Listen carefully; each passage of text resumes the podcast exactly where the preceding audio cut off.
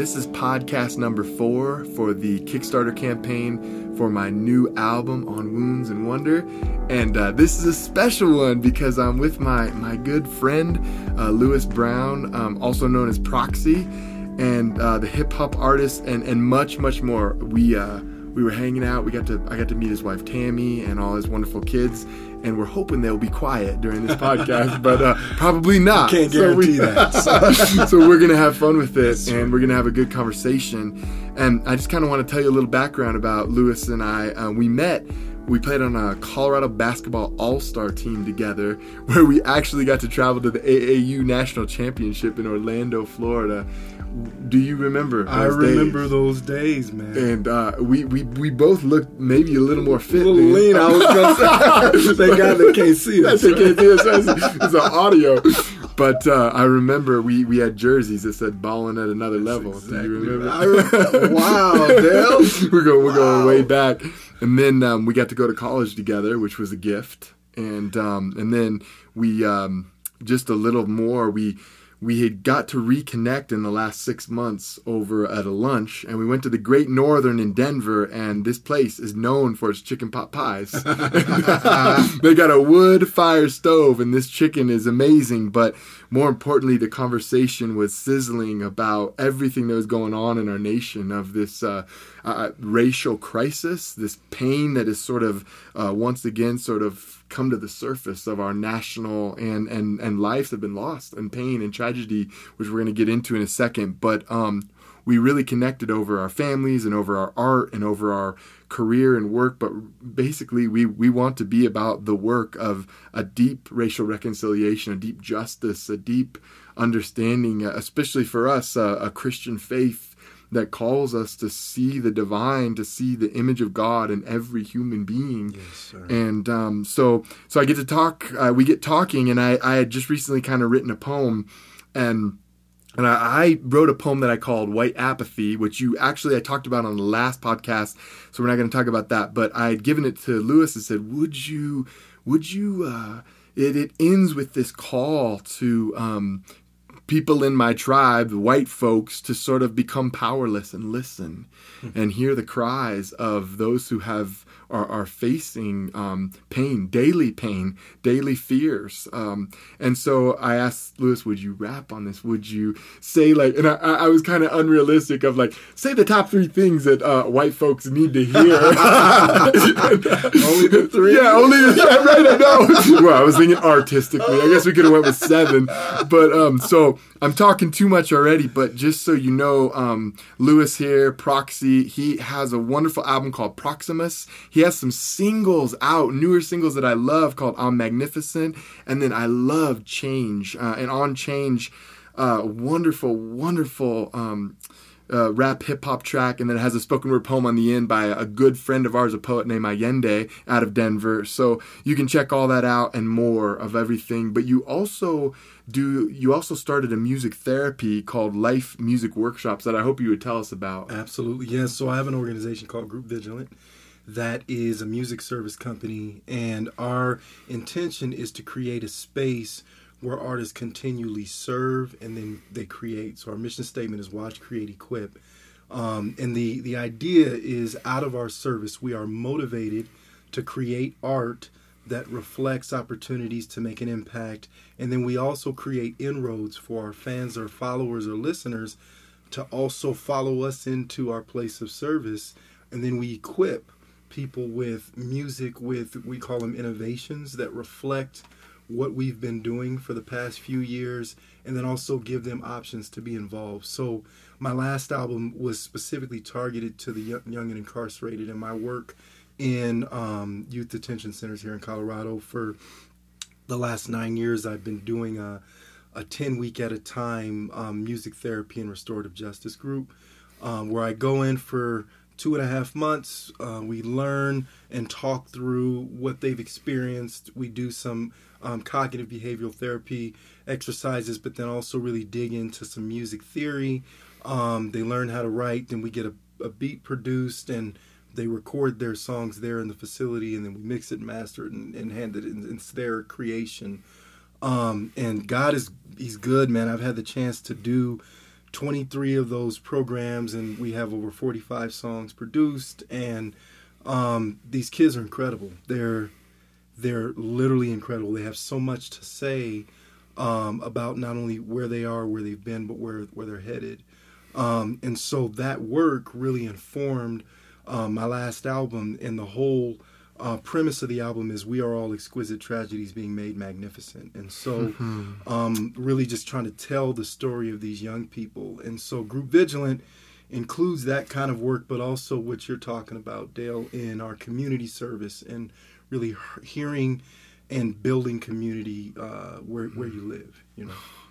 Man, now you see why I wanted to talk to this guy. Look at this work. That's so important. That's just wonderful. You, so you. wonderful. Thank you.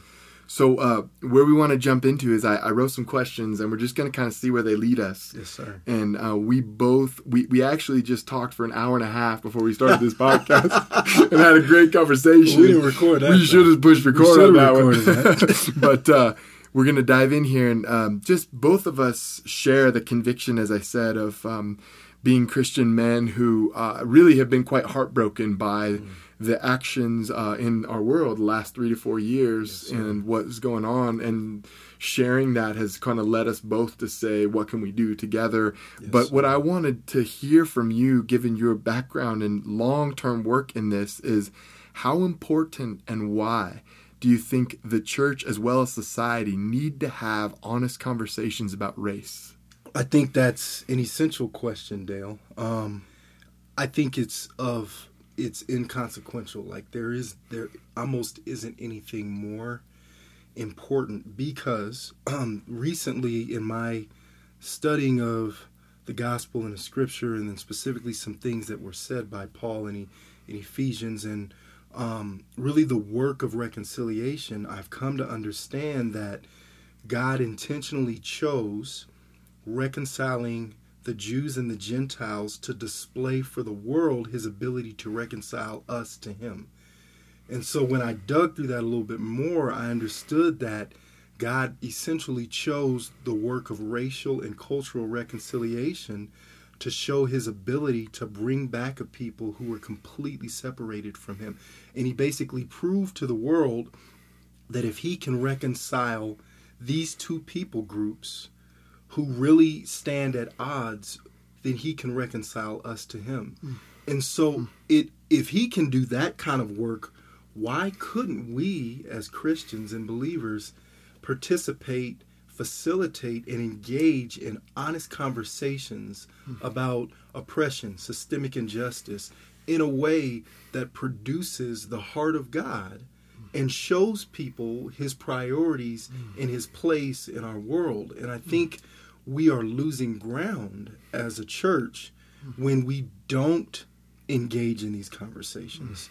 Because essentially so much of scripture just reflects that God is supposed to his work is all about leveling the playing field bringing people into him forgiving sin uh, forgiving iniquity um, and really and really uh, bringing people back to wholeness so if, if you only deal with me and I only deal with you in the good places, in the places where it's safe, and then we don't deal with the places where it hurts, then it's really hard for me to hear anything else you have to say about God, mm. faith, or church. And so I think it's the church's, not only is it our responsibility, but it's an opportunity for us to truly reflect the heart of God on these matters by at least engaging in facilitating conversations, let alone doing the hard work. Oh, I just love that. And I it sort of brings up this question for me of what obstacles have you personally encountered from trying to just describe what you did to, to have those conversations? Yeah, it's really tough, man, because um, first and foremost, there is there is a responsibility to forgive that's a tough pill to swallow. So like in high school, you know, I'm from Denver, but I live in Southern California. When I went to high school in Southern California, I went to school with a bunch of neo-Nazi skinheads. Mm. In fact, the grandson of the Grand Wizard of the KKK from Utah went to my high school. So I had fights with real. When I saw Charlottesville, that brought back real oh, memories. Like that was real to me. Um, and and so I've had to choose to intentionally forgive, which is a really hard thing to do Um, especially when sometimes people don't say "I'm sorry," you know, like they Yeah, don't right. they don't acknowledge it. So, like I hurt you, you know what I mean? And so that's one of the hard parts is me getting beyond myself and wanting to engage in a meaningful way and be transparent and vulnerable and honest again, um, knowing that there's the potential that they may not be received. The second piece is That's huge. It's That's huge. so huge. and it's really hard for people of color or people, women, people who've gone through systemic, systemic injustice or oppression, to to to deal with that in a meaningful way. Because mm-hmm. usually, what ends up happening is over time you get bitter, mm. and you you you just you start to hate, mm-hmm. um, and it's really hard to not only engage but even want to engage, mm.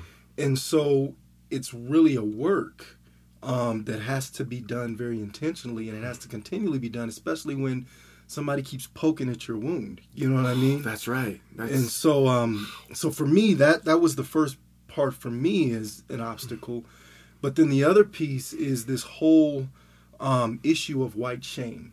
And when you engage in these conversations, how so many of my white brothers and sisters don't know how to talk about it in a way that that they don't they, they almost automatically retreat from the conversation because there's a there's almost a shame that comes over them because of what's taken place before. And they didn't necessarily do it themselves but they feel shameful because of what happened and they don't know how to rectify it. Um and so I was listening to uh, um, uh, I don't know if it was a TED talk or something, but there was another minister who was talking about the difference between shame and guilt, and he said there's really no realistic remedy in Scripture or in um, mental health or anything, or even in the justice system for shame. Shame is almost it's it's an externally and an internally uh, imposed feeling, thought, and emotion that you that you wear, like clothes.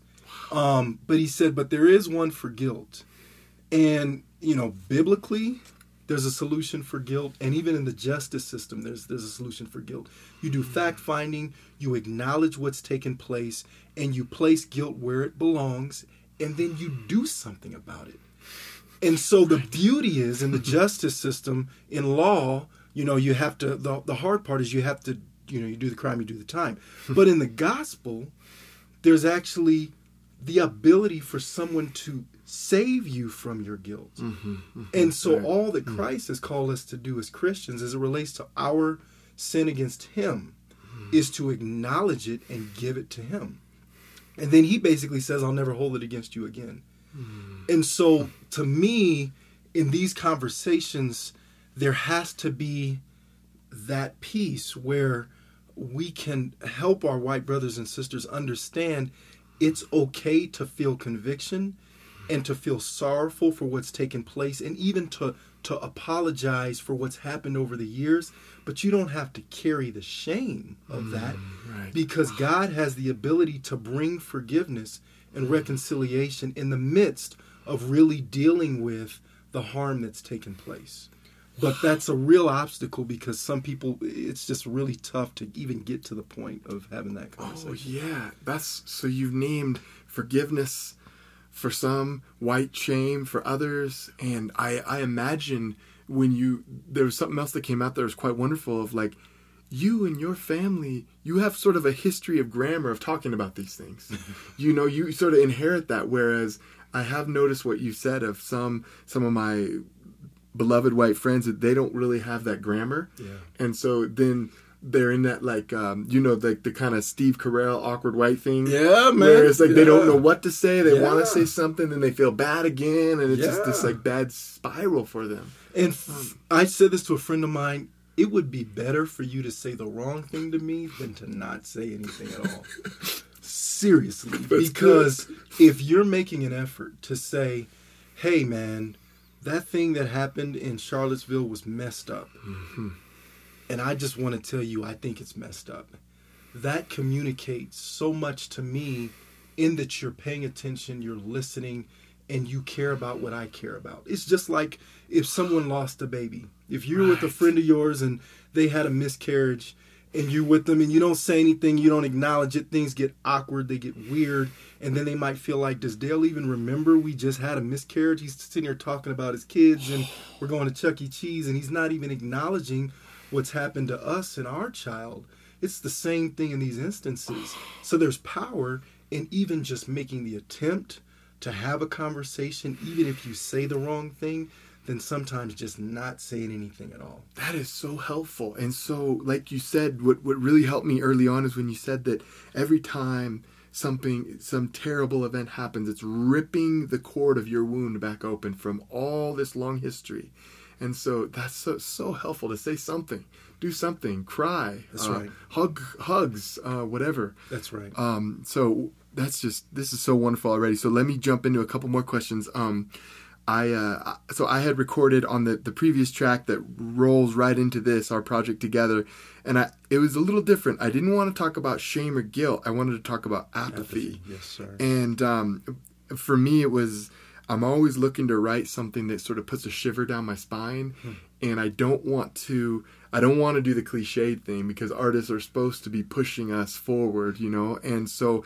I was trying to think about every time I, you know, on my phone or on my screen, I see uh, over the last, I have been just boggled in the mind by these police officer shootings on these innocent black men and young and um and so it so i was wondering how can i write about that in an authentic real way? And so that's where i got the like oh yeah it's just become come numb to me. It's become apathetic and i hate that so much. So that's sort of where I went with it. So I wondered what you were thinking when, because you agreed to the project. So, so were you?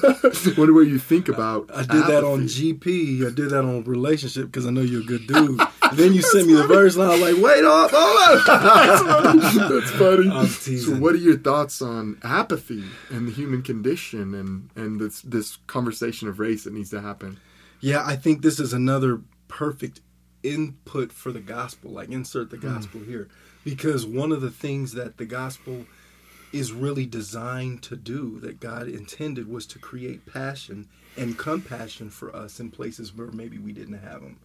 You know, if you think about um, uh, the Good Samaritan and people who were caught up in their day to day life and they were focused on whatever it was, whether it was where they were headed or the negative mm-hmm. negative perception of the person who was beaten and wounded on the side of the road, they didn't have the compassion that they needed in that mm-hmm. moment. But Jesus was very clear that the person who reflected his heart the most was the one who had allowed him mm. to work and develop compassion in their heart. Oh, and so I appreciated your honesty, man, and your mm. willingness to put it out there to say that there's the potential to become numb to this because it doesn't hit me where it hurts. I don't really have anybody in my family who who you know was gunned down in Walmart for walking around with a BB gun. I don't have any cousins who've been shot by police because they had a water gun or a pellet gun. Like I've never really experienced that. So even though it kind of sucks to hear that and it's like, "Oh mm-hmm. man, that's messed up." It's easy for me to separate myself from that experience. Mm. But in reality, the gospel not only calls for us to, to see it and call it what it is, but to literally crawl into the situation with mm. somebody and experience it mm. with them in a way that makes them want to have what we have. Mm. And so I couldn't I couldn't help but want to do this song with you, man, because it was such a powerful opportunity, you know? Oh, wow, that's wonderful. That's so much to learn from that. What you just said there, I, I got to process that. That's that's wonderful though that we all need that to, to be human. Almost the, the gospel calls us to a compassion for our his all our histories. Yes, sir. That's Um, exactly right.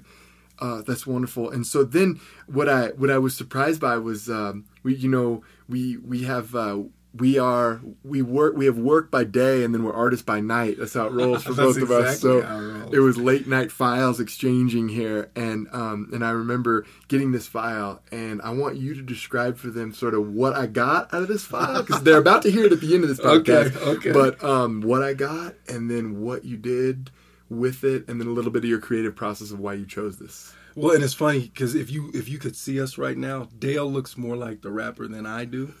Like I just got off work, so I don't look like a rapper right now. so what I have to do is I come home from work and I change into my rapper clothes, and then I rap. So I didn't change Cool. into my rapper clothes. No, you night. did. We, we, we were supposed to get this done quickly, but we had too much fun with I had each too much fun. But um, you sent me the song, and I sat on it for a few weeks because I was trying to write a verse, and and I couldn't. Like I just didn't hear it. Um, I I didn't have a response in rap to that piece because the weight of what you were saying and the cadence of the song, the melody, and all it was saying to me was listen. In fact, the, the last words in your your piece in the song, just listen. All that's what I heard, and so I said, well, maybe I can sing on it, but then. Like you don't want to start riffing and doing a bunch of weird stuff after those kind of words. So I remember you and I when we went to the, the Great Northern, we had lunch and we talked about Dr. Martin Luther King Jr. And you talked to me about a, a, a tremendous paper you had written that was about his speeches and the role of the gospel in rec- racial reconciliation and these things. And it really challenged me to think for a second about what would Dr. King have said in this moment. So I just jumped on YouTube and searched Dr. Martin Luther King Jr. speech and the speech for for Selma came up immediately. So I just hit play, turned off the lights, and sat back in my seat. And I just heard it in a brand new way in the midst of what's going on in our country right now, and especially in the face of the um, perspective that people have about the church because of our silence and lack of engagement in these matters. Yes, yes. And so I played it, and then I played it again, and then I played it again, and then I said, if I keep playing this over and over again, then why wouldn't this be a fit for what it is that Dale is trying to communicate to people? So I downloaded it, and I uh, just sat it on top of the beat, and then I just started to hum. And so then I came in and started to sing in response to what I was feeling or hearing him say. Um, and then I literally said, That's enough. And I, I hope to God that this fits the vision that my man has for this track because I don't have anything better to say than what's being said right now. I love hearing you say that. I love the way you curated it and and listened. And if as you when you hear the track, there are it is classic Dr. Martin Luther King Jr. where it is filled with the most beautiful images of not only Christian faith and biblical faith, but poetic cadences and a call to uh, to action in the world. And and one of the lines that just jumps out at you when you're hearing this, along with Lewis's beautiful humming singing, is "We are on the move now, and no wave of racism will stop us." And I want to ask you, Liz, to like respond to that and tell me what that verse, what that line means to you. Well, I do a lot of work around um, social engagement and you know systemic injustice, and I speak about mass incarceration, some of these things here locally. And frankly, I have gotten tired hmm. because the whole engaging in conversations things has been very difficult. There's been a number of friends who I valued their relationship, but when it comes to this stuff, stonewall, hmm. not knowing how to engage, and uh, honestly, I, I I've gotten tired of trying, and I had gotten grown tired of it happening over and over and over again. Um, and then I I had especially gotten tired of the church's response to it.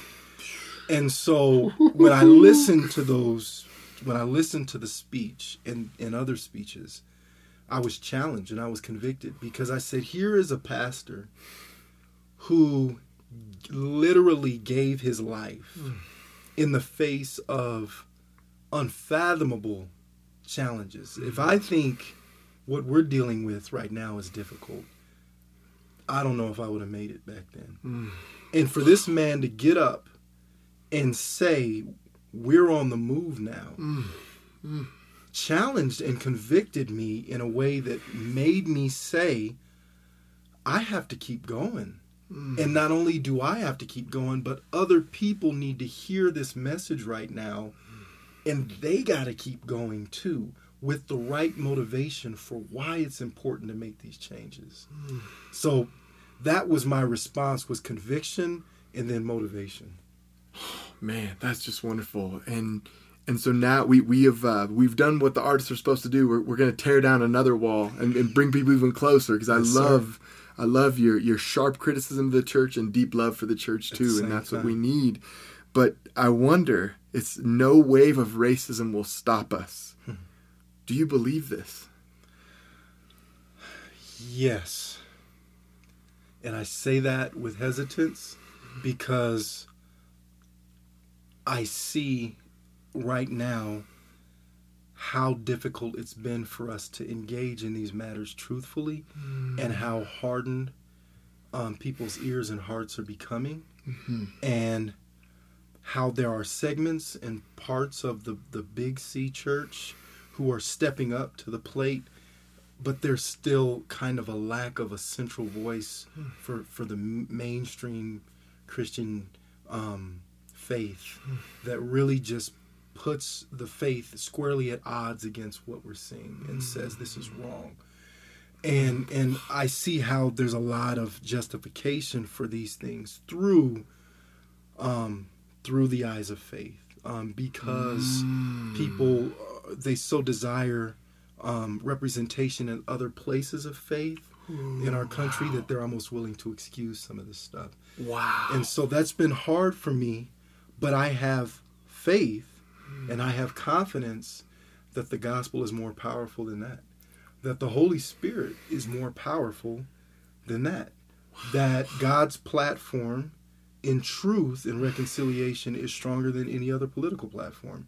And I I sincerely I have to because the times are perilous, man. And either you believe it or you don't. And so I believe it, even when it's hard to believe. Yeah, I I just so appreciate the way you parsed out there. This um, Karl Marx says that the religion was the opiate of the masses, and this is a this is a man who was very critical of the church. But um, you have it parsed of, and, and Cornel West does the beautiful thing of saying there's prophetic Christianity and there's Constantinian Christianity, and it's a wonderful way of thinking about Constantinian being about political advancement and power, and then prophetic Christianity being about an opposite type of power for Yes, sir. the most vulnerable in our society. And you just parse that so well there of like we're we're going to be on the side of this prophetic, this man from Galilee who was absolutely bold. Uh, with a, a fire in his belly, right for for the marginalized, the least, the last. The we were talking before about Matthew twenty five, Yes, sir. and I wonder if you'll kind of riff on that for me of how you were telling me white supremacy is not compatible with Christian faith. Yes, like it's like old school Mac PC type stuff. Like it just doesn't fit. and it's amazing because we we I say we as the church because I'm not one of those critical pointing at the church. I'm a part of the church. I'm a mm-hmm. Christian. But we have found a way to justify some unjustifiable things through religion and through faith by misinterpretation, misunderstanding, mm-hmm. Misappropriation of scripture in places. But when you look squarely not only in what's written in scripture, but the context in which it was written and the people who it was written about, to, and for, it doesn't fit. Like, in fact, one of the main reasons why Jesus was murdered was be- because he came in in the midst of, of a system where there was a hierarchy that was based on your position in society, how much you knew, your gender, all these different things, hmm. that he essentially stepped in the middle of that and said, I actually represent a people that you look down on. Hmm. You know what I mean? I'm from Galilee. You guys look down on me. And I'm actually going to show you hmm. that valuable things can come from places that you don't value. And I have power. I have authority. I speak hmm. with that power and that authority. I'm intelligent. I'm educated. I know truth. And I'll speak to systems with truth in a way that challenges those systems. And hmm. if you have a beef with it, I'm willing to even lay my life down for it.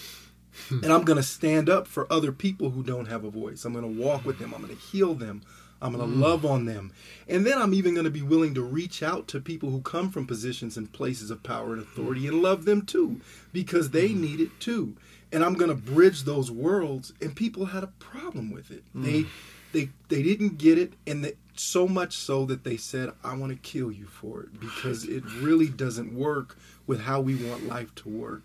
And so it's just so ironic to me that somehow we've chosen that faith to to be one of the primary outlets for white supremacist ideology when it's in square contradiction with that philosophy. It just it doesn't fit. No. And so I think again this is another opportunity for true Christians, true believers to step up and call that out hmm. because Absolutely. there's a massive movement of young people of color who are angry. We were talking about this earlier, angry yes. with the church, and they're leaving the faith. Yes, yes. Um, for the Black Hebrew Israelites and all these different groups, yes. because they don't see a place for them, and yeah. all they hear is the same stuff and people being unwilling to just call it out for what it and this is an opportunity yeah. for us man yeah that's right that's right it's um the church has been weak on issues of sexuality science and racism we have not talked enough and yeah. we need to talk yeah. and we need to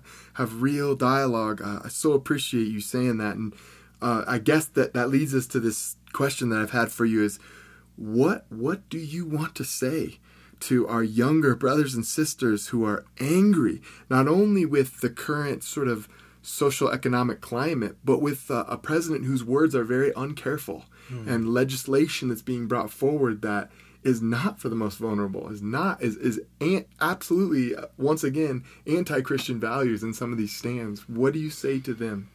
The first thing I want to say is I apologize because in my seat in my position, I you know, as an associate pastor, as a grown up who's moved to the suburbs and all of this, I look a lot like what doesn't love them mm. and doesn't accept them and doesn't embrace them. Mm. And really, the only thing that kind of keeps me in that space is my work with young and incarcerated people and then my work in music. Mm-hmm. Outside of those two things, I would probably look even more like what, what they hate right now. Mm. Um, the the lifestyle that, that they're bucking against. Mm. So I want to first say I'm sorry on behalf of myself and on behalf of the Christian faith because I get it. I understand mm. the anger, the frustration, the hurt, the resentment. I get it. I also want to say that that's not all there is though. Hmm. And unfortunately, we can't do anything to change our current president's mm-hmm. um, thoughts, his feelings, his cabinet, outside of prayer um, and very strategic action that results in pressure that mm-hmm. hopefully mm-hmm. Yes. motivates them to make different decisions. Yes. But if we can't still do anything in that place, there's still hope. Mm. And I would just encourage them to not throw the baby completely out with the bathwater in that because this person also says he believes in Jesus, mm-hmm. that doesn't mean that that's reflective of the faith. And just because mm. thousands of other people before him have said the same thing, that doesn't mean that's the whole faith. Yes. yes and yes. I, I just would I, I would encourage not them, but other people who get it. Mm-hmm to create a space for these kind of conversations, for them to vent, for them to express, and for us to hear and then respond. I, I heard that as a call for more woke people more everywhere, woke pe- and, and do something with your wakeness. Mm-hmm. Don't just Good. wokeness, whatever you know. what I'm talking about. Don't just be woke and twit and tweet and and you know insta hash and all that jazz. Like, do something with it. Create mm. spaces for conversation and reconciliation. Yes, that's wonderful. Um, so I want to I want to let you be practical. What what are some name some things you would say they need to do instead of uh, social media blitzes that we're not sure who we're talking to most times. So literally, right now, me and my wife are in the process of organize organizing something called Walk Walk in Love, and it's a neighborhood family walk um, in your subdivision where you identify and, and call call your neighborhood out as a place of racial violence free it's a racial violence free zone and so wow. what we're asking is our neighbors who care about these matters they um, they care about their neighbors and they're willing to do some sort of show it's not a march mm. it's not a protest but it's literally neighbors coming side by side and walking together with their children in a way that they can show their children that we are a community mm-hmm. and we're going to take a couple laps around our block initially to state that this is a racial violence free zone, to have conversations with each other about what's on each other's heart, get to know each other better, which will then hopefully lead into more intentional mm. convenings where you invite people over for dinner you go to their place you you um, participate and experience a holiday together mm. maybe you do cinco de mayo at an actual latino celebration and not yes, just going yes. to you know taco bell right, you know what i mean maybe you go down to juneteenth and you mm-hmm, understand mm-hmm. what that mm-hmm. means maybe i participate in something that i haven't done before so i can start to experience your culture so that would be the first yes. is to engage your neighbors in a meaningful way and include your children in it and then the second, I think education is active. I don't think education mm-hmm. is passive. So I would en- encourage them to continue to read and then share what they're reading. That's fantastic. You know, read books, read articles, listen to TED Talks, and then share with your immediate network online and in person what you're what you're reading, what you're learning, and how it's influencing you. That's fan- those are fantastic. I didn't even have that. Qu- I'm so glad I asked that question.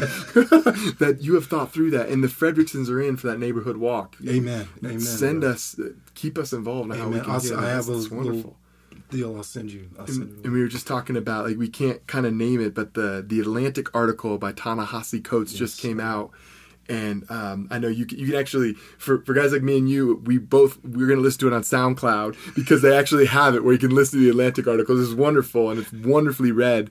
But what a, another example, and your wife is reading the Between Two Worlds yes, right sir. now, yes, and sir. just that all the time. The Michael Eric Dyson books that's coming out. Keep reading, keep pushing Brian. Stevenson, Brian Stevenson, you know, um, Just Mercy.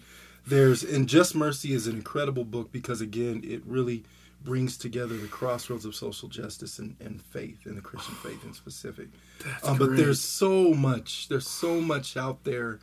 It's just being willing to read it and then also to share, yes. which is very uncomfortable to do. But it, when you do it, it's liberating and it's also educational for the people in your network who aren't doing that as well. That's that's fantastic, and I, you, we've covered so much. Um, this is so wonderful. I have one more question, and I don't even know if it fits anymore. We'll edit it out if it doesn't. But uh, what do you say to the white Christians who may be stunned or paralyzed, or what you said, shamed and guilt, or apathetic to this racial crisis? Um, I think the first thing that I would say is I love you, um, because you literally will spend eternity with me um, I love you and I desire for you to love me too, in a way where I can feel your wounds and you can feel mine. Um, I really desire for you to see me beyond this experience in this moment and literally think about the fact that you could sit next to me forever in heaven.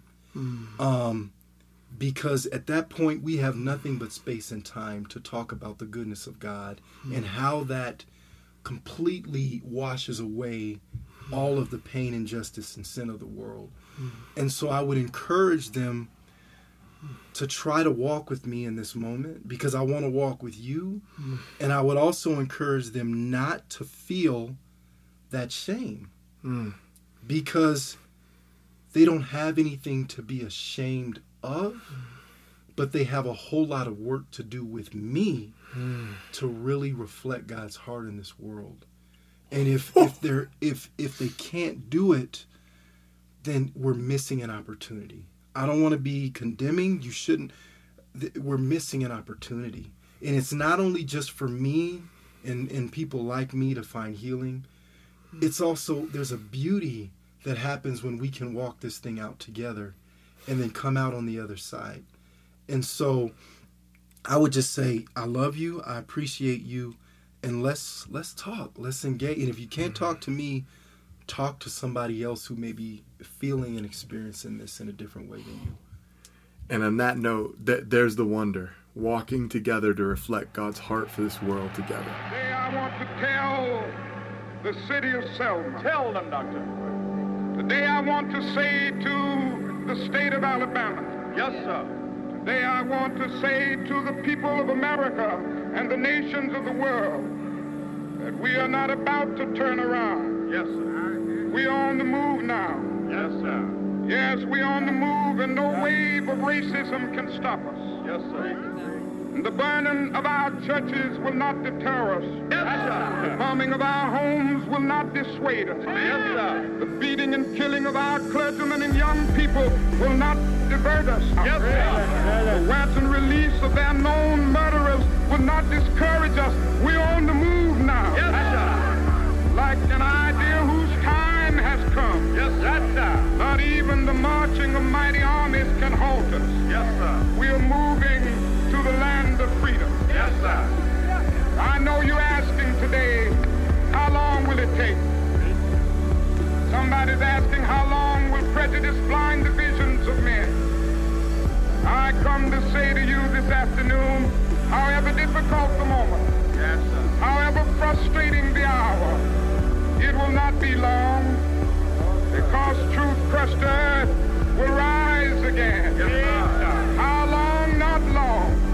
because no lie can live forever. Yes, sir. How long? Not long. How long? Because you shall reap what you sow. Yes,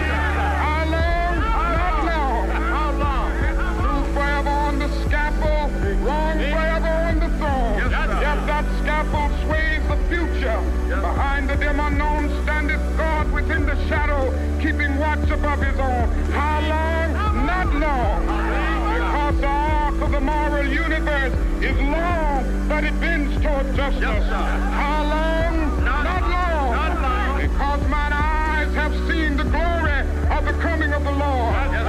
He's trampling out the village where the grapes of wrath are stored. Yes, sir. He's loosed the fateful lightning of his terrible swift sword. Yes, his truth is marching on. Yes, sir. He has sounded forth the trumpet that shall never call retreat. He is sifting out the hearts of men before his judgment seat. Oh, be swift, my soul, to answer him.